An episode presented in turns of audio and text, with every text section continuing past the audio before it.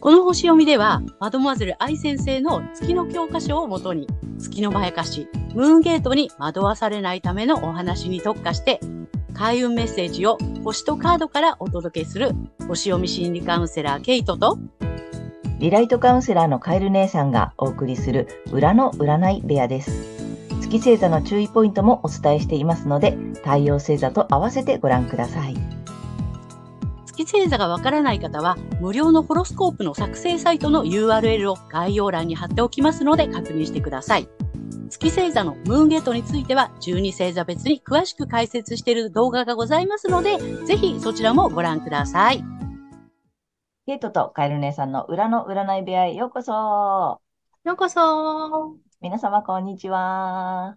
お元気ですか？はい、えー、今回は8月31日、魚座の満月。ね、と2回目なんだよね。えー、ちょっとスーパームーンらしいので、えー、ね、星読みとカードリーディングをお送りしたいと思います。まずはね、けいちゃんから星読みの動向をお願いします。はい。では、えー、今回の、えー、満月なんですけれども、えー、実はですね、スーパームーンブルームーンという、えー、レアな満月となります。え、スーパームーンっていうのはね、え地球に近い地点で起こる満月ですので、通常の、え満月よりも大きく見えます。で、月の軌道は、え楕円形になっていて、で、地球はね、その中心、ど真ん中にあるわけではなくて、少しずれているために、この近いところ、近地点と、あと遠いところ、遠地点というのが、えー、できてきます。はい。なのでね、今回は、ちょっとね、いつもより影響が強いのかなというようなね、感じなんですけれども、はい。そんな満月なんですけども、魚座の7度、4ハウスで起こってきます。はい。4ハウスはですね、土地、農業、飼育、収穫物、地殻、気象、野党などを表しています。まあ、あのね、まあ、土に関わることみたいな感じなんですよね。で、そこにあって、ここの度数がですね、先導とか煽る、盛り上がる、直感などがキーワードです。で、えー、自分で自分の感情、えー、直情感ですね。直感、テンションの高い状態を、えー、コントロールして外部に依存しないといった意味合いの度数なので、えー、私たち国民の意識は、この農業とか気象などの、えー、4ハウスが、え意味するね、そういったことに直感を働かせていくことに、えなりそうです。えしかし、落ち込みも煽るという意味もありますので、あまりね、深刻に考えない方がいいかもしれません。はい。そして、8月24日からは水星が、そして29日からは天皇星がそれぞれ逆行を開始しています。えですのでね、スムーズに進まないような状況になるかもしれませんが、えー、この時期はね、一旦止まって見直しをするには、えー、良いタイミングになってきます。えー、個人的にはですね、え、改革に向けて人々を先導したいというような、こう、まやかしにとらわれて、一人で盛り上がってしまうかもしれません。え、また、水星逆行の影響で、え、通信とかね、交通に影響が出るかもしれませんので、まあそういったね、例えばダイヤの乱れだとか、その通信の障害だとかということを、え、想定した行動、まあバックアップを取っておくとか、少し早めに出かけるとかいったね、まあそういった、え準備、え確認もしておくと良いでしょう。えー、またね、過去の縁が戻ってくる時期とも言われているのがこの水星の逆行中ですので、まあ、ちょっと思い出したね、あの、懐かしい人、窮地の人とかには連絡を取ってみるのもいいでしょう。えー、復縁を望んでいる方は、えー、この時期はぜひね、チャンスですので、行動を起こすということもいいと思います。はい。そして、えー、私たちは、蟹座の季節でね、可能性を育てて、獅子座の季節に新しいコンセプトなどをこう打ち出していくという自己表現をしてきて、この乙女座の季節に入って、さらに、まあ、自己調整していくというフェーズに入ってきました。えー、前回の新月で、えー、高揚感や創造性、クリエイティビティを追求した後、えー、今回は、えビジネスやライフワークなどの、え社会的立場のエリアにある対応に、え状況に刺激されるのを待つのではなく、自分で生命力を煽り、ダイナミックに生きることを試みるということを促されていきそうです。はい。大まかな流れはこんな感じです。はい、ありがとうございます。ありがとうございます。すごいよね。え8月にの2回目の満月なんだよね。そう、そうなんです。2回あるっていう珍しい満月で、まあ、あれだよね、こうこうこういう軌道が、なんていうの？こういう楕円の軌道が近づくから大きく見える、そうです、そうです。ことなんだよね。うん。別に青いわけじゃないの ブルームーンは。青いわけじゃない。青いわけではないの。なんかね、あの、アメリカのことわざかなんかで、その、めったにない珍しいことっていうのを、なんとか、うん、なんかね、なんとかなんとかブルームーンって言うんですって。おなるほど、ね、うん、だから、その、めったに起こらないことっていうことでね、ブルームーンってね、うん、1ヶ月に2回満満月が起こるっていうのはめったに起こらないので、うん、そういうことでね、言われてるみたい。おおなるほどね。はい、ちょっとあと気になるのはあれだね。水星の逆光がまた来る感じだね。そうなんです。ね。ね。天皇星も逆光なんだ。天皇星も逆光だしね。うん、まあ、冥王星も逆光してるしね。逆光祭りではあるんだよね。うん、海王星も逆光中ですし。うんうん。なんだね。やっぱす、あの、ちょっと気をつけながら進むみたいな感じなのかな。そうだね。だから、うまくいかないとか、なんかスムーズにいかないぞって思ったら、あ、逆行中だしねっていうことで、うん、じゃあちょっと一回振り返ってみようみたいなね。うんうんうん。うんうん。ね、なんかほら、電車が遅れたりとか、結構ね、通信とかも、毎回毎回何かあるじゃない？やっぱり逆行中。あるよね。そうなの。でも慌てないで、まあ逆行中だからね、ぐらいの感じでね、うん、やっていただけたらいいかなと思うよね。はい。あとあれだね。一応思ったのいよいよ乙女座の季節に入り、まあね、あの、このチャンネルでもいつも説明してるけど、こう、星座ごとにこう、一年が進んできて、こうね、星座の特徴でさ、今のこういう育てていく感じなんだよね。そうなんです。単にね。そう、乙女座はね、あの、なんていうの、えっ、ー、と、獅子座はほら、もう自己表現で、うん、あれ？あの、やるぞみたいなね、うんうん、前に出るぞみたいな感じだったものが、うん、いやいや、そのさ、前に出るだけじゃダメじゃんみたいな。うんうん。うんうん。なんかその、なんていうの、みんなに受け入れてもらえるためには、ちょっと見直し必要だよね、みたいな。で、自己調整っていう、ね。うんうん。ね、なんか調整ってあるよね。うんうん、その、乙女座さん的なキーワードにもね。そうなの。だから分析して調整していくみたいなね。そうだね。うん、うん、うん。そういうフェーズに入ったよっていうことだね。そうですね。なかなか、あの、乙女座のシーズンね、どんな感じになっていくのかっていうことでね、えっ、ー、と、各星座お話ししていきたいと思います。はい。はい。では、今回の満月が乙女座さんにとってどんな満月なのかということでお伝えしていきたいと思います。はい。乙女座さんが、えー、状況に刺激されることを待つのではなく、えー、自分で生命力を煽り、ダイナミックに生きることを試みることを促されるエリアは、えー、自己、自我、容姿、個性、自分らしさなどをキーワードとする自分自身の領域です。えー、分析力が高く完璧主義でもある分、自分に批判的な面もある乙女座さん。えー、思い切ってイメージチェンジして、えー、こんな格好はなんだかそわそわして落ち着かない、など、まあ、自分で揺れ、動く力をね、え手に入れていただきたいと思います。自ら働きかけて、それを楽しむと、え自己分析や自己調整の能力がさらに高まりそうです。えー、そして、この推進力を高める行動ですが、えー、能力や収入などのを所有することにおいて、今までの体験から知恵を編み出すことです。えー、取るに足らないと思っている、え、能力やこれまでの成果というのをきちっと分析してみましょう。そしてこの時期のラッキーアクションです。え、発展のキーワードは新しい可能性、え自己探求、体系化などです。え、自分自身の資質に眠る新しい可能性を発揮するという意識で、え、自分を探求したり、え、スキルアップ、専門的な学習などに、え、臨むと良いでしょう。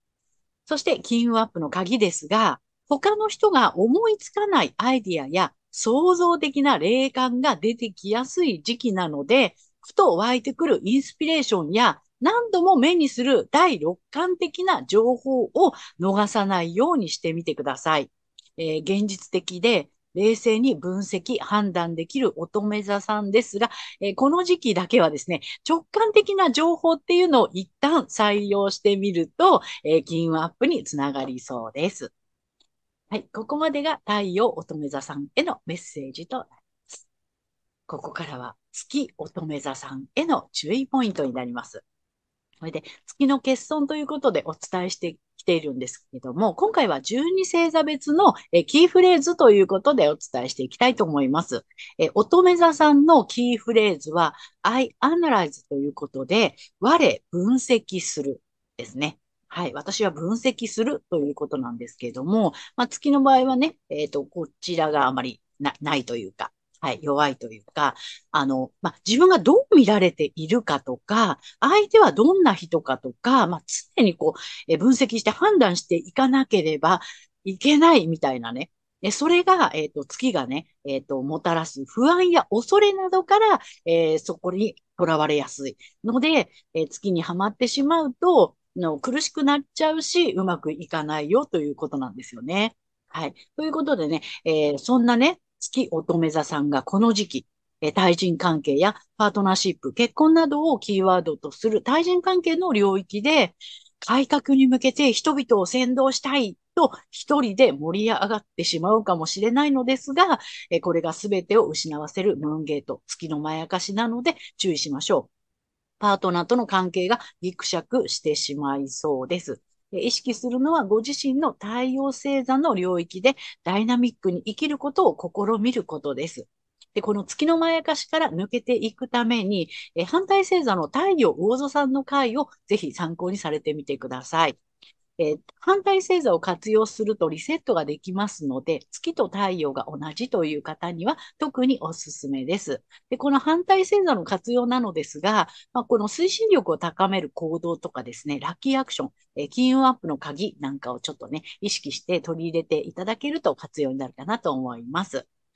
はい。星読みは以上となります。ありがとうございます。ありがとうございます。